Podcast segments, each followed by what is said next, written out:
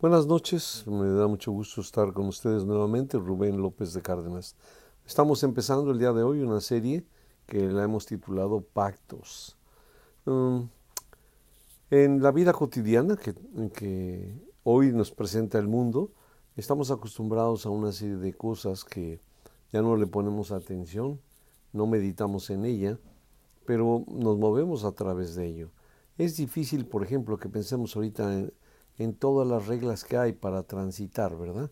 En los coches, en el transporte público, existe un sinnúmero de reglas que normalmente ya no tomamos atención a ellas. Las hacemos, actuamos sobre esto, pero no tenemos en nuestra mente. Algo similar es eh, en relación con los pactos. En la vida diaria de todos los hombres existe una gran necesidad de negociar y de pactar en todas las clases de nuestras actividades. Todo es negociar y pactar. Y se necesita en estas eh, situaciones cumplir con un trato con la mayor certeza posible de lo que se ha acordado, comprado o pactado, eh, sea verdadero y cumpla con las expectativas que hemos creado. Cada una de las partes debe de cumplir eh, una porción de sus obligaciones. Si estamos viendo en comprar, el comprador tiene una responsabilidad y el vendedor tiene otra. Se necesita en, este, en, estas negociaciones un marco de seguridad. Eh, el trato en sí mismo, el contrato en sí mismo, no es garantía para nadie. Además del trato, debe de estar reforzado por alguna capacidad moral de los firmantes o el grado de responsabilidad de cada uno de los que asume este compromiso. No podemos eh, dejar de pensar en ello. Si abrimos una cuenta en el banco, el banco nos hace firmar un convenio y nosotros tenemos que respetar ese convenio. Y en teoría el banco va a tener que respetar también las cláusulas de su convenio. No es solo el convenio, sino es que está involucrado las posibilidades de que nosotros podamos seguir negociando con el banco o nosotros ser clientes del banco. Así como esta necesidad de que haya garantía en los tratos, así se creó en toda la historia, desde la que el hombre es hombre, se fueron creando una serie de instrumentos para llegar al punto en el que vivimos hoy.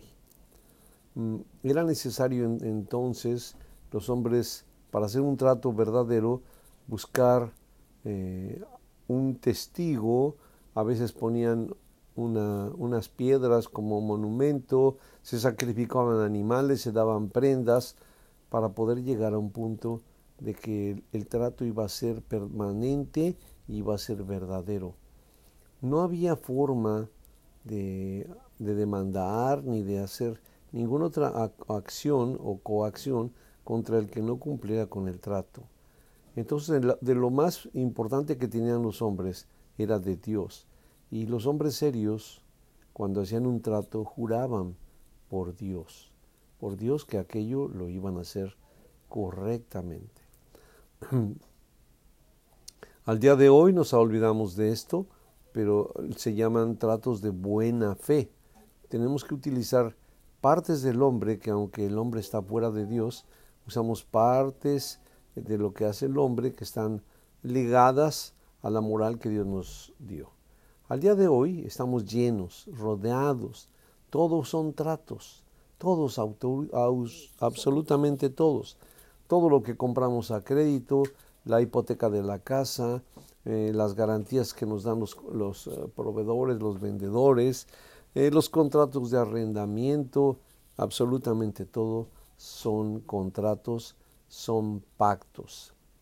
Es tan común el uso de estos formatos que estamos por completo eh, desconectados de ellos.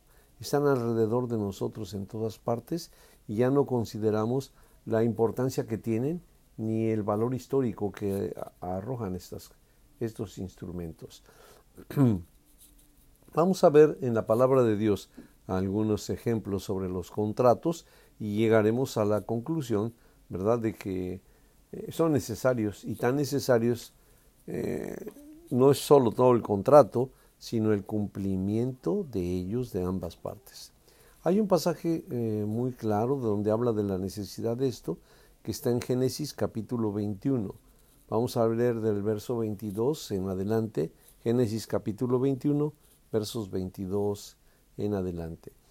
Es un convenio, un trato entre dos iguales, entre Abraham y Abimelech. Dice la palabra de Dios así. Verso 22.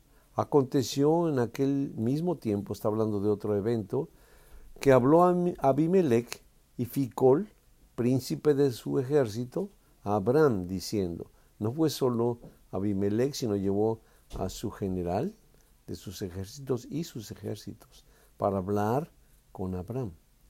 Y dijo Abimelech a Abraham, Dios está contigo en todo cuanto haces, todo. Ahora pues, júrame por Dios que no faltarás a mí, ni a mi hijo, ni a mi nieto, sino que conforme a la bondad que yo hice contigo, harás tú conmigo, y con la tierra en donde has morado. Y respondió Abraham, juraré, juraré. Eh, Abimelech está desconfiado por el poder que ve que manifiesta Abraham, que no es otra cosa más que el poder de Dios, la bendición de Dios sobre Abraham y que todo lo que hace Abraham es prosperado. Entonces, en conclusión, Abimelech cree que eh, los enemigos de Abraham pues van a, van a tumbar el camino opuesto, van a ser no prosperados, no bendecidos, ¿verdad? Sino maldecidos o destruidos. Entonces Abimelech se preocupa porque Abraham está viviendo en tierras de Abimelech y le dice, haz un trato conmigo, vamos a hacer un trato. Por, por favor, júrame por Dios. No puede decir, fírmame este pagaré, vamos a hacer un contrato.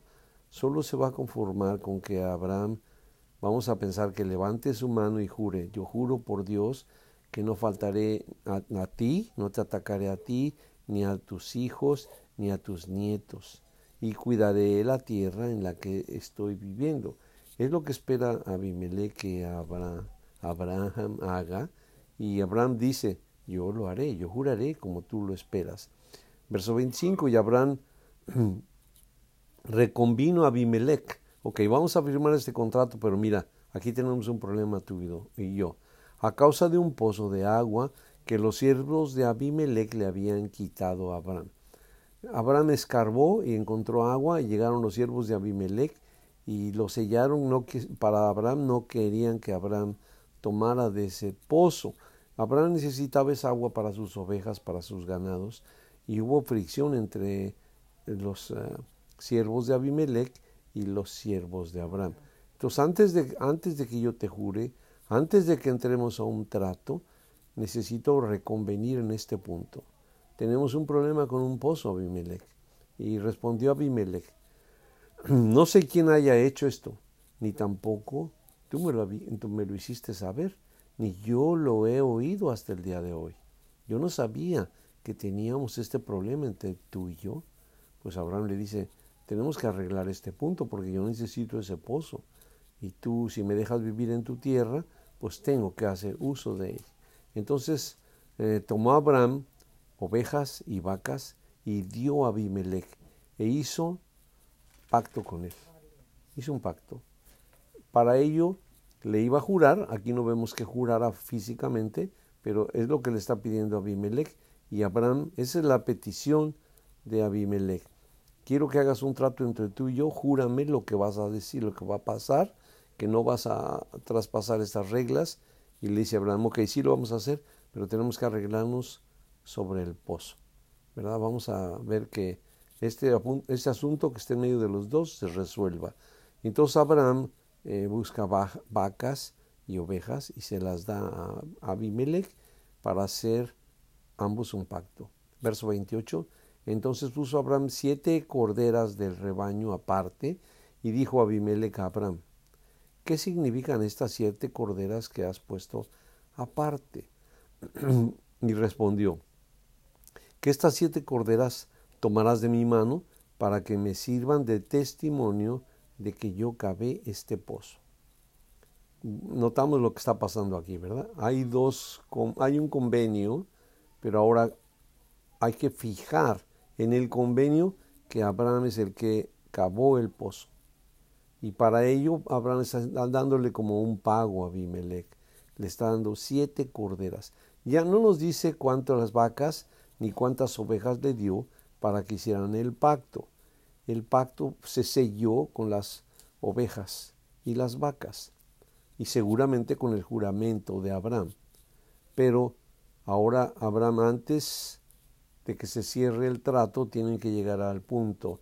Tienes que reconocer si agarras, eso pasa, nos dicen ahora en el Internet, si aceptas entrar es que ya aceptaste los términos.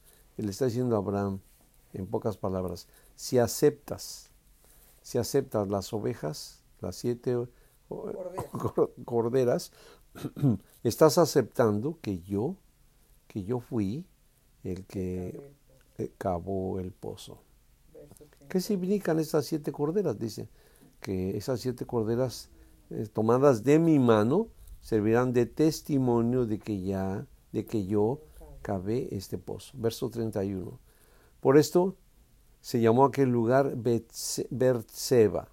Ber es pozo y Seba contienda, porque aquí juraron ambos. El pozo, perdón, pozo de juramento. Ber es pozo y Seba juramento, discúlpenme. Así hicieron pacto en Berseba y se levantó Abimelech y ficó el príncipe de sus ejércitos y volvieron a la tierra de los filisteos. Y plantó Abraham un árbol de tamarisco en Berseba e invocó allí el nombre del Dios Todopoderoso. Y moró Abraham en tierra de los filisteos por muchos días. Y se entiende que vivió en paz. ¿Verdad? Esto es de los primeros convenios que tienen todas las características que hasta nuestros días podía servir. Hay una solicitud de una parte y se la confronta o se la presenta al, otro, que es Abraham, y le dice, mira, yo quiero que haya un arreglo, un convenio entre tú y yo. Y Abraham dice, estoy de acuerdo, pero tienes que aumentar estas cláusulas. Que ese pozo yo lo puedo usar. Y segundo, que reconozcas que ese pozo yo lo cavé. Y no se nota abiertamente que Abimelech acepte estas cosas, pero es tácito, ¿verdad? Lo ponemos que es tácito. Al aceptar las, las corderas, él está aceptando que hicieron un pacto y que ese pozo, aunque esté en tierra de Abimelech, le pertenece o puede hacer uso de él Abraham. Es típico, típico el contrato que hoy podríamos estar firmando por un pozo. Es típico. Lo mismo, tengo el derecho de usarlo, cuánto tiempo. Aquí parece que no hay límite de tiempo tampoco, que Abraham vivió en esa tierra por muchos días, dice la palabra de Dios, y tuvo el derecho de usar ese pozo, todo lo que lo necesitó.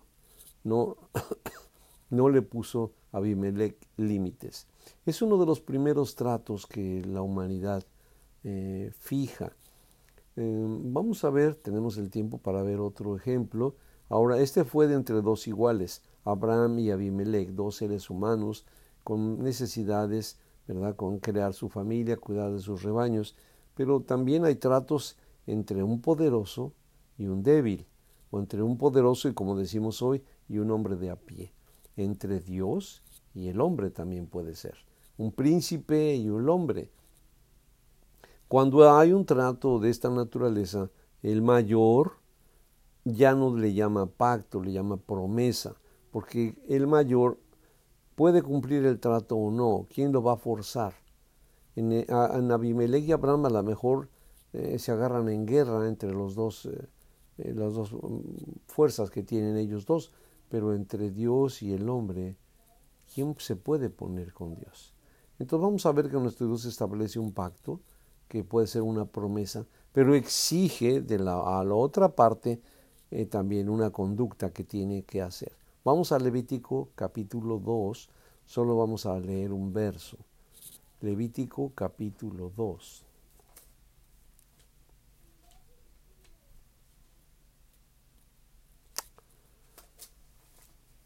Y nuestro Dios le está dando instrucciones a su sacerdote y le dice lo que tiene que hacer. Y dice el verso 13 del capítulo 2, y sazonarás con sal toda ofrenda que presentes, y no harás que falte jamás de tu ofrenda la sal del pacto de tu Dios.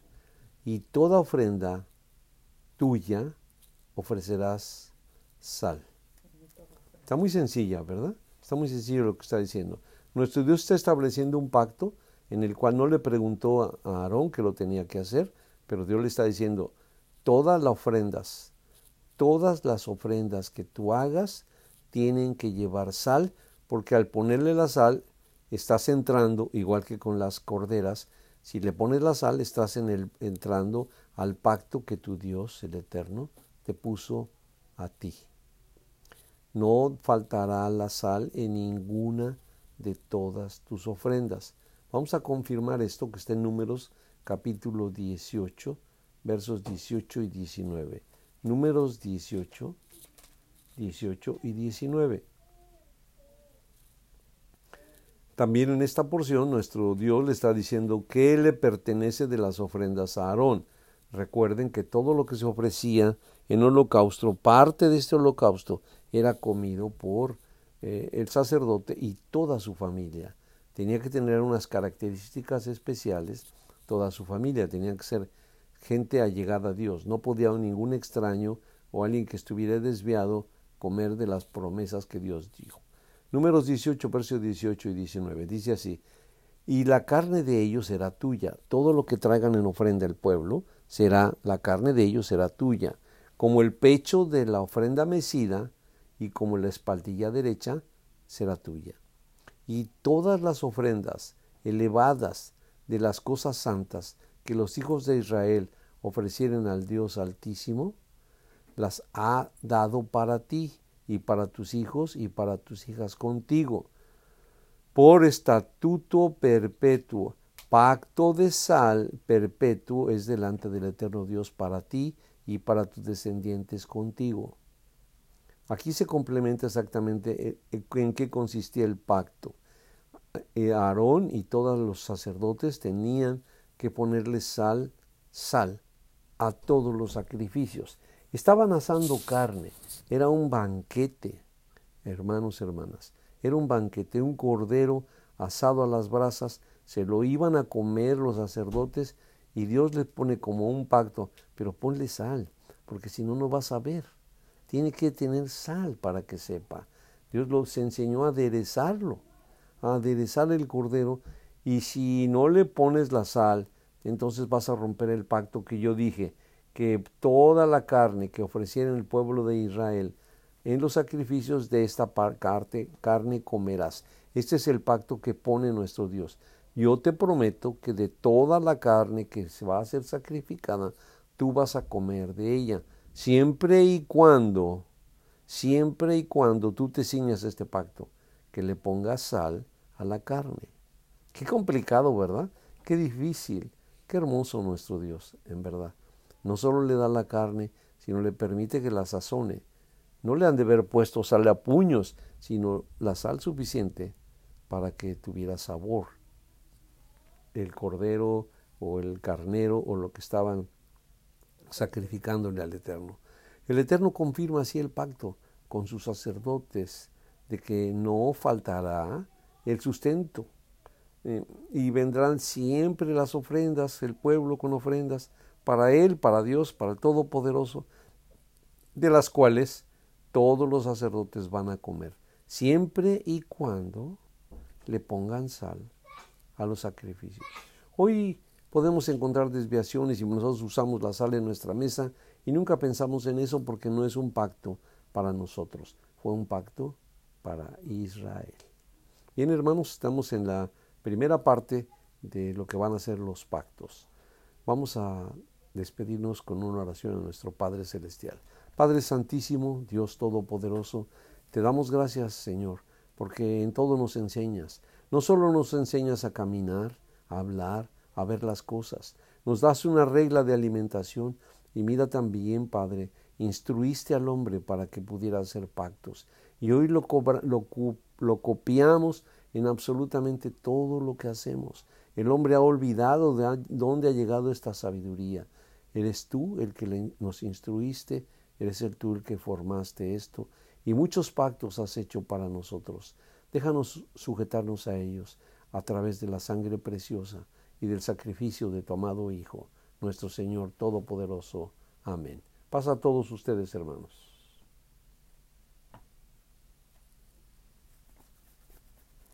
Bueno, estuvo muy sencillo.